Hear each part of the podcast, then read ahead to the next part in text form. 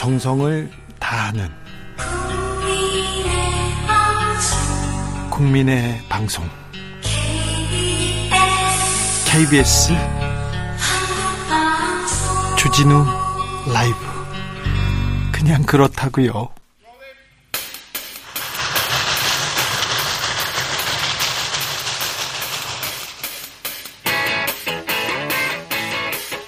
오늘도 열심히 돌아갑니다. 정치발전소 장앤장. 정치평론계 최고수입니다. 두 분 모셨습니다. 장성철 공론센터 소장 어서 오세요. 안녕하세요.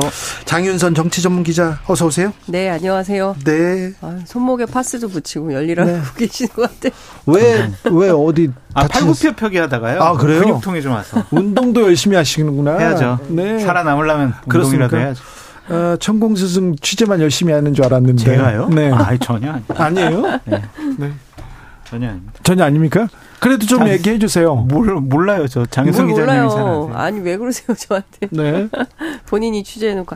아니, 그, 뭐야, 그, 최근에 여러 커뮤니티 사이트에 네. 천공 음, 스승이라고 해야 되죠. 이천공 씨입니다. 네, 이름 개명했어요. 이천공 씨. 이천공 씨. 네. 이씨예요? 이천공 씨. 직업은 네. 유튜버 이렇게 네. 나오더라고요. 진짜? 어, 예. 역수 역수린. 역수린. 네. 예, 유튜버. 역수를 한 적은 없대요. 아, 그래요? 예, 뭐 그런 얘기도 있더라고요. 근데 여하튼 예, 여하튼 그 이천공 씨가 어, 몇 년도인지는 확인이 안 되는데 10월 3일에 그 대구 경북에서 정법 강의를 한 내용이 이렇게 짤로 올랐어요? 올라와 있어요. 네. 근데 거기에 보면 어 내가 대학 가는 방법을 싹 바꾸겠다. 아 그래요? 네, 수능과 관련해서 이제 언급을 하는 내용이 나오는데요. 아이고. 그 한번 보시면 좋을, 좋을 것 같은데 거기 댓글이 엄청나게 아, 그런 걸못 하러 봐요. 많이 달렸어요. 또 당신입니까? 아멘. 뭐 이런 댓글이 달려 있습니다. 아 수능에까지도 얘기를 했어요. 언급을 한 바 있더라고요. 네. 윤석열 대통령의 쉬운 수능 발언 후폭풍 거셉니다. 여기에 킬러 문항까지 나오면서 아좀 어, 교육계는 혼돈에 빠져 있습니다. 빠져 있죠. 네, 빠져 있어요. 네. 네. 그래서 학생들과 학부모들은 한마디로 이거예요. 우리 어떡하지?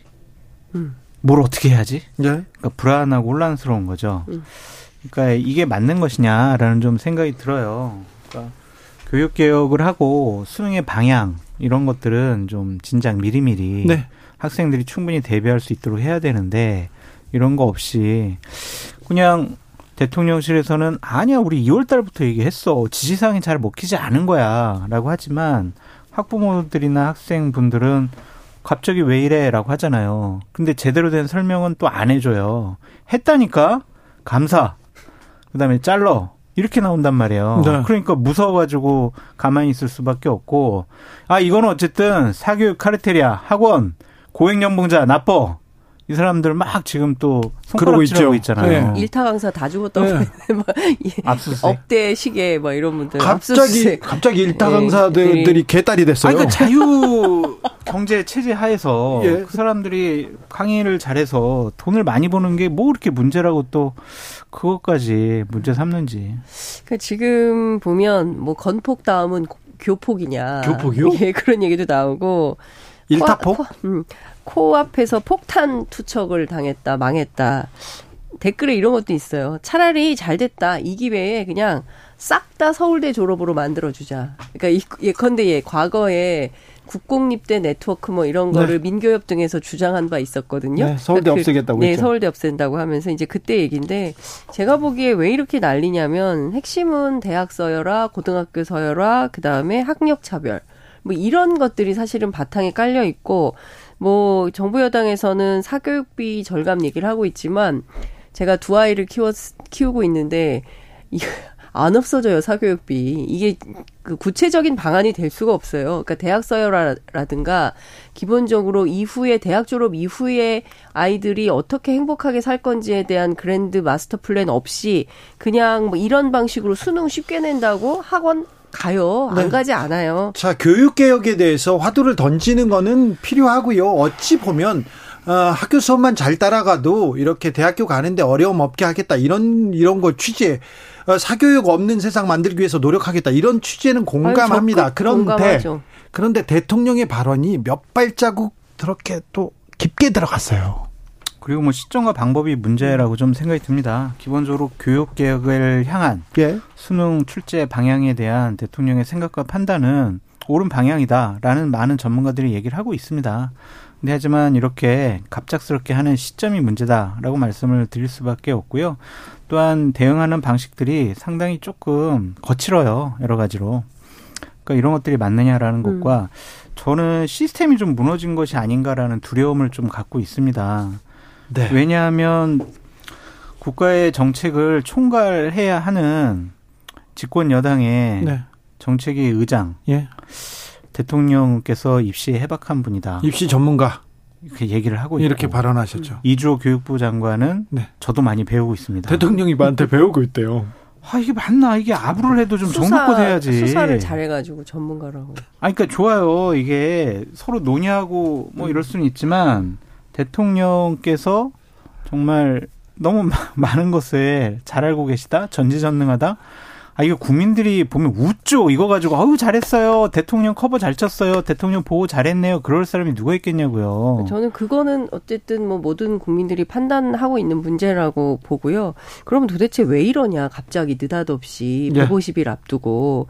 그러니까 대체로 법률상으로도 4년 전에 예고를 하게 돼 있거든요. 어떤 입시 제도를 바꾸려면.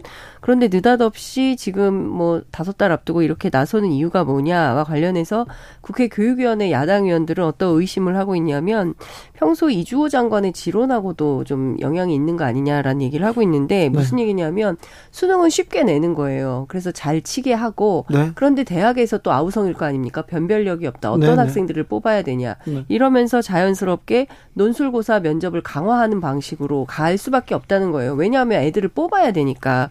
뭐 이렇게 되면 이게 지금 우리가 수능에서 그 다음에 이거 또 다른 사교육이 불러 그럼요. 아이 100%죠. 그리고 이제 지금 우리가 고등학교 고교 학점제가 2025년부터 도입이 되거든요. 그러면 2028년부터는 지금과 전혀 다른 그 대입 시스템을 만나게 돼요. 그러니까 그런 계획하에서 뭔가가 진행이 되고 있는데 이거를 다시 거꾸로 돌리고 뭐 저 뭐야 저 사교육비 없앤다면서 지금 자사고 외고 뭐 이런 건 다 그대로 둔다는 거 아닙니까? 이건 또 그러면 어떻게 되냐면 옛날에 윤석열 대통령 시험 보시, 본고사 보셨죠? 본고사 예, 그러니까 예비고사 본고사 부활로 돌아가는 시스템을 만들려고 하는 거 아니냐. 이러면 완전히 막 다 뒤바뀌거나 얽혀가지고 무엇을 위한 교육개혁인지 알 수가 없는 방향이 된다는 겁니다. 지금 국민들이 혼돈에 빠져 있는데 교육계가 혼돈에 빠져 있는데 우리나라 학부모들 학생들이 다 전문가거든요. 그럼요. 여기에 대해서 거의 다 고민하거든요. 네. 전 국민이 전문가예요, 이 네, 씨는. 자, 그러니까 이거는 국민들이 판단하도록 두겠습니다. 아 근데 제가 이제 문제를 삼고 걱정스러운 게 뭐냐면 전 보수 우파가 내년 총선에서 이기길 바래요. 그런 입장인데 이 입시 문제나 교육 문제를 잘못 건드렸을 때 뒷감당을 과연 할 수 있을 것이냐라는 좀 생각이 들고 고3들이 벼르고 있습니다. 기시감이 드는 게 뭐냐면 문재인 정권 하에서 부동산 문제 잘못 접근했잖아요. 강남 집값 잡겠다 그래가지고 스물네 번이나 부동산 정책을 뭐 새롭게 고치고 발표를 하면서 집값 폭등만 불러일으켰다. 제대로 이걸 잡지도 못했다. 이러한 평가를 받는 건데 한 지도자의 국가 지도자의 생각과 판단과 성향과 신념과 고집으로 입시 정책이 바뀔 수가 있다라는 것. 많은 학부모들과 전문가들이 이렇게 썩 동의하지 않는 방식으로 진행이 된다라는 것. 이걸 과연 내년 총선 때 국민의힘 출마자들이 감당할 수 있을까라는 걱정이 좀 있습니다. 저는 그에 앞서서 선거보다 모든 사람들이 선거를 중심적으로 사고를 하는데 저는 그거보다 장 소장님 앞서 말씀하신 대로 이 시스템 붕괴의 문제를 지금은 정말 고민해 봐야 되는 게요. 교육부만 그런 게 아니라 국가정보원도 지금 인사 때문에 난리지 않습니까? 네. 그러니까 전 부처가 지금 제대로 돌아가고 있는 노동부는 노동부, 교육부는 교육부, 국정원은 국정원. 제가 보기엔 검찰 빼고 나머지는 지금 제대로 작동이 안 되는 가장 큰 이유가 뭐냐. 일하기가 어렵다는 거예요. 왜냐하면 대표적인 게 대입국장 날린 건데 이분이 수능 채점 뭐 점수 뭐 그 난도와 관련해서 아무런 관련이 없는 사람인데 어쨌든 책임지고 물러나라고 해서 경질된 거 아닙니까? 뭐 이런 방식으로 소위 말하는 늘공들한테 책임을 지우면 일 안 한다는 겁니다. 그러면 안 돌아가는 거예요. 보수 정부가. 제가 참칭 패널이니까 보수의 여권의 패널이죠. 네. 입장을 좀 네. 그래도 대변을 해줘야 될 게 아니냐라는 아니 근데 아무도 그렇게 인정 안 하는데 굳이 그렇게 하시려는 아니, 이유는 뭐예요? 아니, 그래도 우리가 좀 형평성 기하기 위해서 네. 입장을 좀 대변을 해줘야죠. 그러니까 문재인 정권 하에서 벌어졌던 여러 가지 입장 별로 음. 대변 안 하는데. 아니 그래도 입장은 뭐 한번 해봐요. 들어는 볼게. 해보세요. 들어는 본다고요? 네, 네. 들어는 드릴게요. 폄하하는 말씀 아니요. 들어는 드릴게요. 그러니까 문재인 정권 하에서 네. 많은 적폐적인 일들이 벌어졌는데 그것은 비정상적이었다. 그래서 그것을 정상화하는 과정이다라고 음. 대통령실에서는 얘기를 하고 있죠. 언론도 정상화. 교육도 정상화. 비정상화였다. 그러니까 문재인 비정상화. 정부 때 전부 비정상이었기 비정상. 때문에 이걸 정상. 정상화. 그게 언, 뭐가 정상인지. 언제까지 그 얘기 하실 건지 그러니까. 좀 묻고 싶은데요. 말의 오염이 심각합니다. 자, 민주당 혁신이 출범했습니다. 김은경 어, 혁신이 어떻게 보셨습니까? 그 대체로 이제 소비자 보호 관련된 활동을 해오던 분이셨기 때문에 어떤 분이냐 잘 알려진 분은 아니에요. 정치권에서, 정치권에서. 그렇게 유명한 분은 네, 아닙니다. 그러니까 뭐 조용한 분이다 이런 평가가 세 평이 있더라고요. 네. 그 정치를 잘 모른다. 특히 정당은 정말 모르는 분일 거다. 근데 오늘 나온 발언을 보니까 굉장히 셉니다. 가죽을 벗기고 뼈를 깎는 노력으로 윤리 정당을 만들겠다. 다 써준 거예요 밑에서. 누가 써줬어요? 그 저 실무자들이 어, 원고를 확인했어요? 확인하신 건 어, 보통, 아니잖아요. 보통 그렇게요. 아니 회의에서 뭐 나왔을 수는 있는데 누가 네, 매우 매우 뭐 강력한 발언입니다. 그 경우에 따라서는 김은경 교수님에 대한 명예훼손 될 수 있어요. 아니 어떻게 명예훼손이에요? 참모들이 다 써준 거라고. 싸 써준 거 읽었다고 확인 안 했잖아요. 네네. 네. 누가 썼는지 아니, 그 모르잖아요. 안 봐도 비디오. 네, 하여튼 내용으로 단어였어요? 내용으로 집중을 하면 네? 이 시각 이후 당내 분열과 혐오를 조장하고 혁신의 동력을 저해하는 모든 시도와 언행에는 일절 관용을 베풀지 않겠다. 네. 아주 강력한 경고를 했는데요. 네. 관련해서 제가 다선 의원 등 반응을 좀 물어봤어요. 네. 무서워서 이제 이거 말해도 되냐, 기자 전화 받아도 되냐, 겁난다, 뭐 이제 이런 농담 섞어서 얘기를 하는데, 친명, 비명 다 떠나서, 솔직히 말하면 조금 거부감이 생기는 발언이다. 이를테면, 우리 정 우리 당을 앞으로 이러저런 문제가 있어서 어떻게 해야 되겠다라고 하지 않고 이렇게 어떤 언론을 차단하는 방식으로 가는 것은 구동존이의 자세가 아니다. 이제 이렇게 비판을 하는 분들도 있고 아니다. 이 정도 세게 얘기도 안 하면 무슨 혁신이냐. 이, 이 정도 결기도 없이 뭘, 뭘 하겠냐. 하겠냐. 네? 세게 더 세게 해야 된다. 이제 이런 얘기도 하고 어떤 초선 의원은 조금 거시기 하더라. 뭐 이렇게 표현을 하기도 하는데 어, 호남분이군요.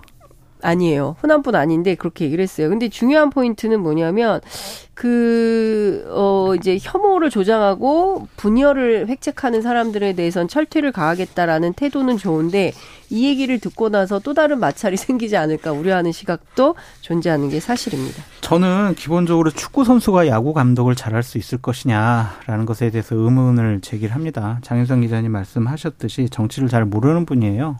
금융 쪽 전문가죠. 그분이 과연 정치 쪽에 와서 혁신을 할 수 있고 개혁을 할 수가 있을까라는 좀 생각이 들고 오늘 발언들이 셌잖아요. 네. 그만큼 자신감이 없다라는 반증으로 저는 말씀드리고 싶어요. 아, 그래요? 네. 그러니까 더 세게 나오는 거죠. 그러니까 강하게 보이고 싶어가지고. 당내에서는 상당한 자신감으로 읽고 있더라고요. 아니에요. 그거는 본인이 스스로 정치적인 입지가 약하다라고 생각을 하고 있기 때문에 강하게 보이려고 하는 거죠. 음. 많은 의원들이 그 얘기를 듣고 아마 이런 생각했을 것 같아요. 네가 뭔데? 예를 들면은 그분이 민주진영 민주당 이런 곳에 어떤 큰 공원을 세웠어. 세워가지고 의원들이 그래, 저분 말이면 우리가 따라야지라고 생각하지 않을 것 같아요. 그렇다면은 저분이 혁신위원장으로서 권위를 가지려면 국민들이 힘을 실어줘야 해요. 국민들이 와 그래 저런 사람이 혁신을 할 거니까 기대해 볼 만 하겠다. 우리 김은경 지지에 전폭적으로 밀어줘요. 네. 그러면 의원들이 네가 뭔데 그래도 어떤 권위를 갖고 혁신을 추진해 나갈 수가 있는데 네. 둘 다 없어요.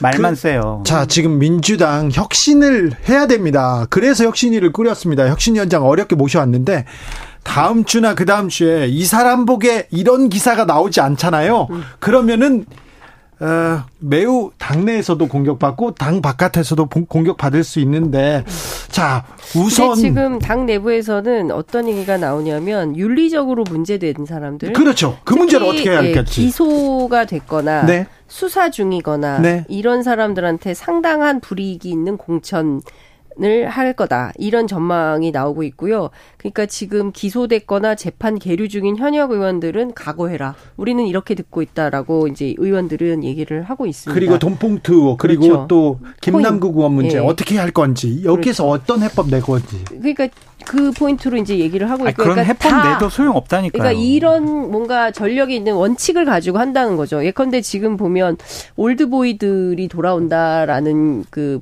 기사가 계속 나오고 있잖아요. 네. 그러니까 이를테면 뭐 신계륜, 전병헌, 박지원, 천정배 뭐 등등 진짜요? 이분들이 다 출마한다는 거잖아요. 그분들이요? 그렇죠. 그리고 지금 재판 받는 분들 중에는 나는 억울해 이렇게 주장하는 분들도 있는데 다 억울하죠. 뭐 누구는 되고 누구는 안 된다 이렇게 할 수 없기 때문에 예. 억울한 사람들이 있더라도 대대적인 물갈이를 할 거다. 그렇죠. 그러니까 원칙을 세우고 그 원칙에 부합하지 않으면 싹 다 공천 안 준다 이런 기준을 세워서 칼을 혁신의 칼을 세게 휘두를 전망이다 이런 얘기가 나옵니다. 아, 그러니까 그런 거창한 거 필요 없다니까요. 그러니까 혁신이가 제대로 일할 거다라는 것을 우리가 처음부터 인정을 하려면 몇 가지 선제적인 조치가 필요해요. 그러니까 예를 들면은 어제 이재명 당대표께서 불체포 특권 저는 이제 그 뒤에 숨지 않게요 이랬잖아요. 네. 그럼 혁신위에서 먼저 딱 일차적으로 해야 돼요. 자, 앞으로 민주당 의원들에게 오는 체포동의안 다 네. 불체포 특권 다 포기한다. 네. 이거 다 당내 결의로 이걸 확정시켜라. 이렇게 해야 돼요. 안 그러면은 이재명 당대표는 그냥 어떤 것을 회피하기 위한 하나의 음. 수단으로 그걸 던진 거다라고 볼 수밖에 없고 김은경 혁신위원장의 혁신 의지는 그렇게 강하지 않다라고 말씀드리고 또한 이재명 당대표가 어, 혁신위의 의견 수용할게요 이렇게 얘기했거든요. 예. 이거 가지고는 혁신의 권위가 실리지가 않아요. 음. 한 글자도 고치지 않고 혁신위에서 만든 안은 최고위원회에서 무조건 통과시키겠고 민주당의 방침으로 삼겠습니다. 그러면은요 혁신의 힘이 딱 실려요. 근데 그렇게 안 해요. 지금 아직도 아, 역, 아니, 근데 역할과 구성에 대해서는 정권을 주겠다. 취재한 내용 조금 말씀드릴게요. 아니, 말이 아직 안 오늘 끝났는데. 아니 비슷한 비슷한 얘기 계속 하고 계셔가지고 저런 네. 방송 처음 하잖아요. 왜 무슨 말? 아니 그 뭐냐면 오늘 그냥 인사 정도 했대요. 오늘은 오늘, 오늘 처음 만난 거예요 위원들하고 오늘 처음 보신 분들도 있고 그래서 근데 다만 중요한 포인트는 대변인을 통해서 확인한 건데요. 면피용 혁신위는 아니다. 그러니까 뭔가 음. 하기 위해서 모였다라고 하고요. 아니, 그럼 대변인이 그러면은 제 사실은요. 아니, 저기 이재명 당대표에 대한 비대위 요구를 우리가 좀 회피하기 아니, 위해서 면피로 혁신위를 만들었어요. 그러겠냐고요. 민주당 대변인이. 아니 민주당 대변인 아니고 혁신위 대변인이. 아 혁신 대변인도 네. 그렇게 얘기하냐고요. 지금 아 장남이 오늘 좋아. 잘해 잘하고 있어. 둘이서. 뭐 싸움만 아니 그쪽 있어요. 입장을 대변만 하시면 아니 대변하는 게 아니라 취재한 내용을 말을 하고 평가도 하려고 하는 건데 네. 이제 금요일 오후 2시에 회의를 한대요. 네. 그래서 관련 관련된 내용을 밝힌다고 하니까 장 소장님 트레이드 마크 지켜보시죠. 지켜볼까요? 네. 자, 혁신 선제적인 조치가 꼭 필요하단 말이에요. 어떤 아니 근데 이재명 대표가 낼까? 전권을 위임한다고 이미 밝혔고 그 정권이요. 그 정권의 그 내용이 혁신, 뭔지는 봐야죠. 전권이 혁신위의 역할과 구성에 대한 정권이지 음. 혁신위가 내놓는 안에 대해서 무조건 정권을 주고 최고에서 무조건 다 통과시키겠다. 음. 확정하겠다. 그런 얘기 안 하잖아요. 자, 네. 지켜보자. 그. 네. 지켜봐요. 당장 어떤 일이 나오는지, 네. 어떤 얘기를 하는지 지켜보시죠.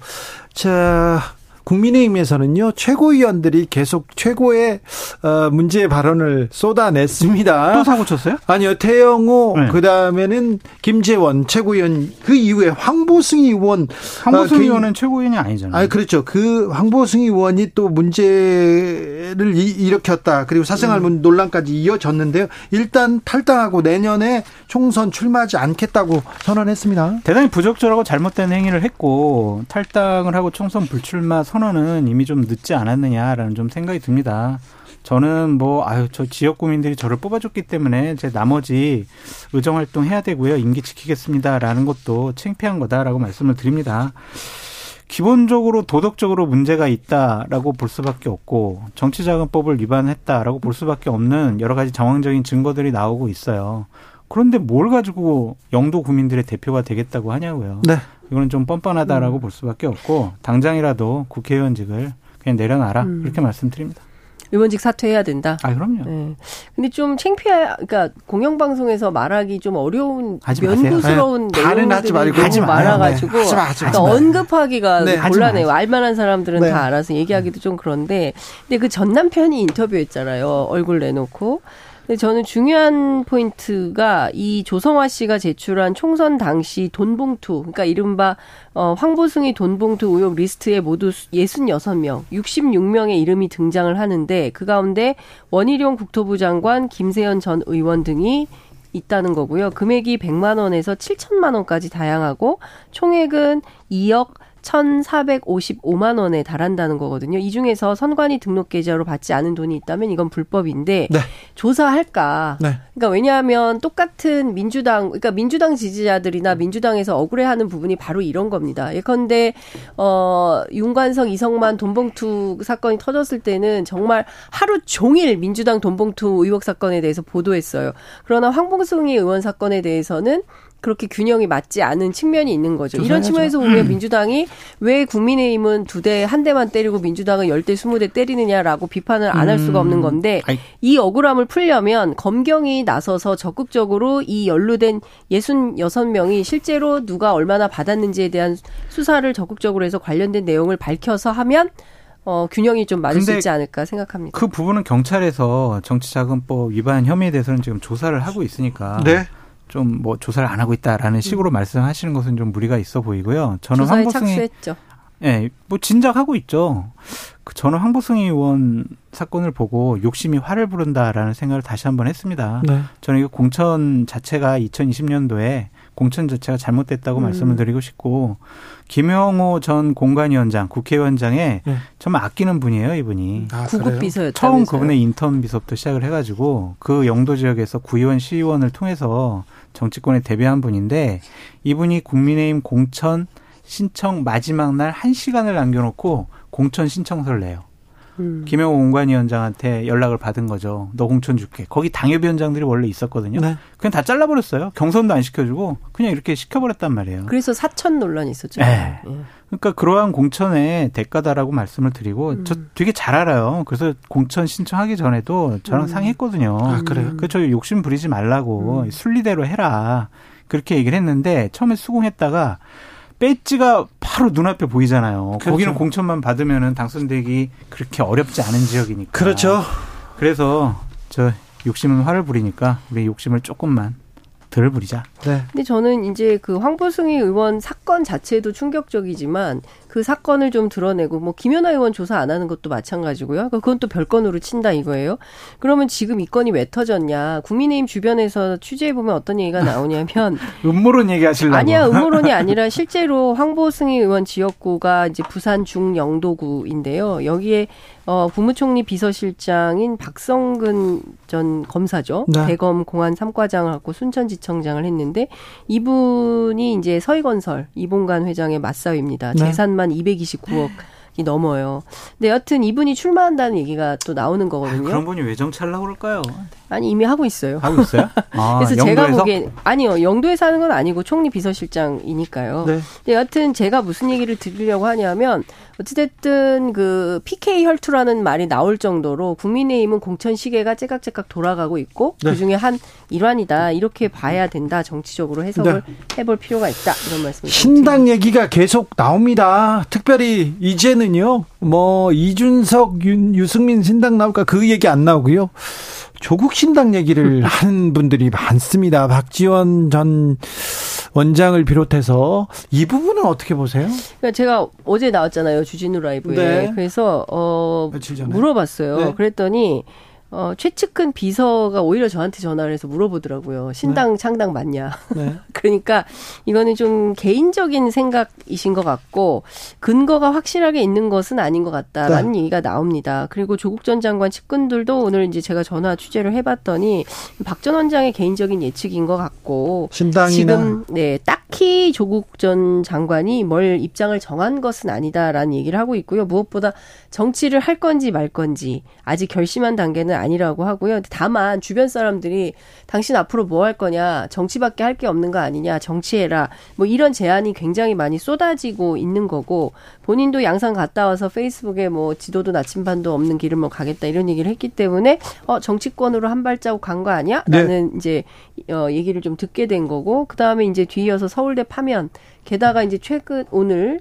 또 그저 네. 그 검찰에서 조민, 씨. 조민 그 조민 씨 기소 입장을 밝히고 하니까 이제 본인 부인 딸까지 이런 상황이 되면 어떤 선택을 할 것이냐 상당히 좀 어, 곤란한 이런 상황인 것 같고요. 민주당에서도 딱히 환영하는 입장은 좀 아닌 것 같습니다. 저 방금 전에 저 정성호 의원 친명의 좌장이라고 읽었죠. 민주당 공천은 음. 없을 것이다 이런 얘기 하십니다. 저는 조국 전 장관은 이렇게 뭐 출마하려고 한다라는 얘기 나오는 것도 국민을 모독하는 행위다라고 말씀드릴 수밖에 없고요. 내로남불의 화신이고 입시 비리의 상징인 분입니다. 그런 분이 무슨 명예가 있어가지고 국민의 선택을 받아서 자신의 명예를 회복하겠다고 출마 여부가 이렇게 논란이 되는 것인지 너무나 너무나 뻔뻔하다라고 말씀을 드립니다. 그러니까 정치하실 생각 하지 마시고요. 그냥 네. 집에서 재판 잘 대비하시기 바란다라고 말씀드려요. 네, 뻔뻔하다고 지적할 수는 있지만 명예는 또 본인의 명예는 지키고 음. 싶겠죠. 그렇죠. 명예도 지키고 아니 싶고. 어떤 명예가 있어요? 아니 그러니까 정치권에서는 그러니까 늘 얘기를 해봐요. 그럼 아니 개인 조국 전 장관 어떤 명예가 있어요? 그러면 본인이 본인이, 아, 본인이? 생각할 생각하기? 때 제가 생각하는 명예가 아니라 네. 본인이 생각할 때 그럴 수 있잖아요. 네 나름 네. 서울대 교수, 나름 민정수석, 나름 법무부 장관 그리고 어쨌든 검찰 개혁, 그다음에 검경 수사권 조정, 형사사법 체계를 새롭게 만든 어떤 뭐 이런 차원에서 역할 같은 거를 새롭게 해보고 싶은 생각이 왜 없겠습니까? 그래서 가졌... 중요한 음. 포인트는 지금까지 조국 전 장관이 개인 명의로 정치한다 만다 입장을 밝힌 적이 없어요. 그렇기 때문에 본인과 본인의 선택과 판단을 좀 어떤 결정을 내릴지 그냥 존중하고 근데, 지켜봐야 될 것 같아요. 근데 장 기자님 정치를 할 거다라는 그런 해석을 할 만한 여러 가지 얘기들을 하고 있잖아요. 그러니까 우리가 비판하지 않을 수가 없고 이러한 부분 막 논란이 되고 있는데 저 내년에 총선 출마 안 하고 정치 안 합니다라고 선언 안 하잖아요. 그러니까 간 보고 눈치 보는 거다라고 볼 수밖에 없어요. 그것이 맞는 것이냐. 이건 저는 비판하지 않을 수가 없어요. 저 우병우 전 수석은 지금 지역을 누비고 있습니다. 아, 그래서 우병우 수석하고 저 조국 전 장관하고 민정수석 배틀 해가지고 유튜브나 하시라 이렇게 말씀드리고 싶고 네. 국정농단을 막지 못한 우병우 수석이 과연 무슨 염치를 갖고 정치를 그러니까. 하려고 하는지 아니, 저는 두분 다 이해가 안 돼요. 안종범 정책 네. 어 저기 경제수석이 그, 그, 저기, 연구원 만들었잖아요. 아, 네. 예, 거기에, 국무총리가 가고요. 한덕수 총리, 김기현 대표, 뭐, 손경식 경총, 다 갔어요. 전혀, 네. 그러니까 현직 장차관 국책연구소장들이 네. 총출동을 했습니다. 그러니까 저는 어떤 생각이냐면 그 우석진 그 명지대 교수 뭐 방송에 자주 나오신 분인데 2003년이라고 해도 전혀 이상하지 않은 상황이다라고 네. 얘기를 한 건데요. 후원금 납부 안내를 봤더니 2천만 원 이상, 5천만 원 이상, 1억 이상 이렇게 돼 있더라고요. 연구소의 후원 계좌가. 아, 그래요? 그러니까 이게 다시 이제 친박의 부활이냐, 친박의 명예 회복이냐, 그 지킬 명예가 있습니까? 네. 국정농단 한 사람들이 아니, 단, 다시 나오고 있는 거예요. 세를 모으고 뭘 단, 위해서 이렇게 하는 건지. 단체 후원금 모집으로 이렇게 또 그런 험한 꼴을 보셔놓고 그러니까. 지금 또요. 아, 참.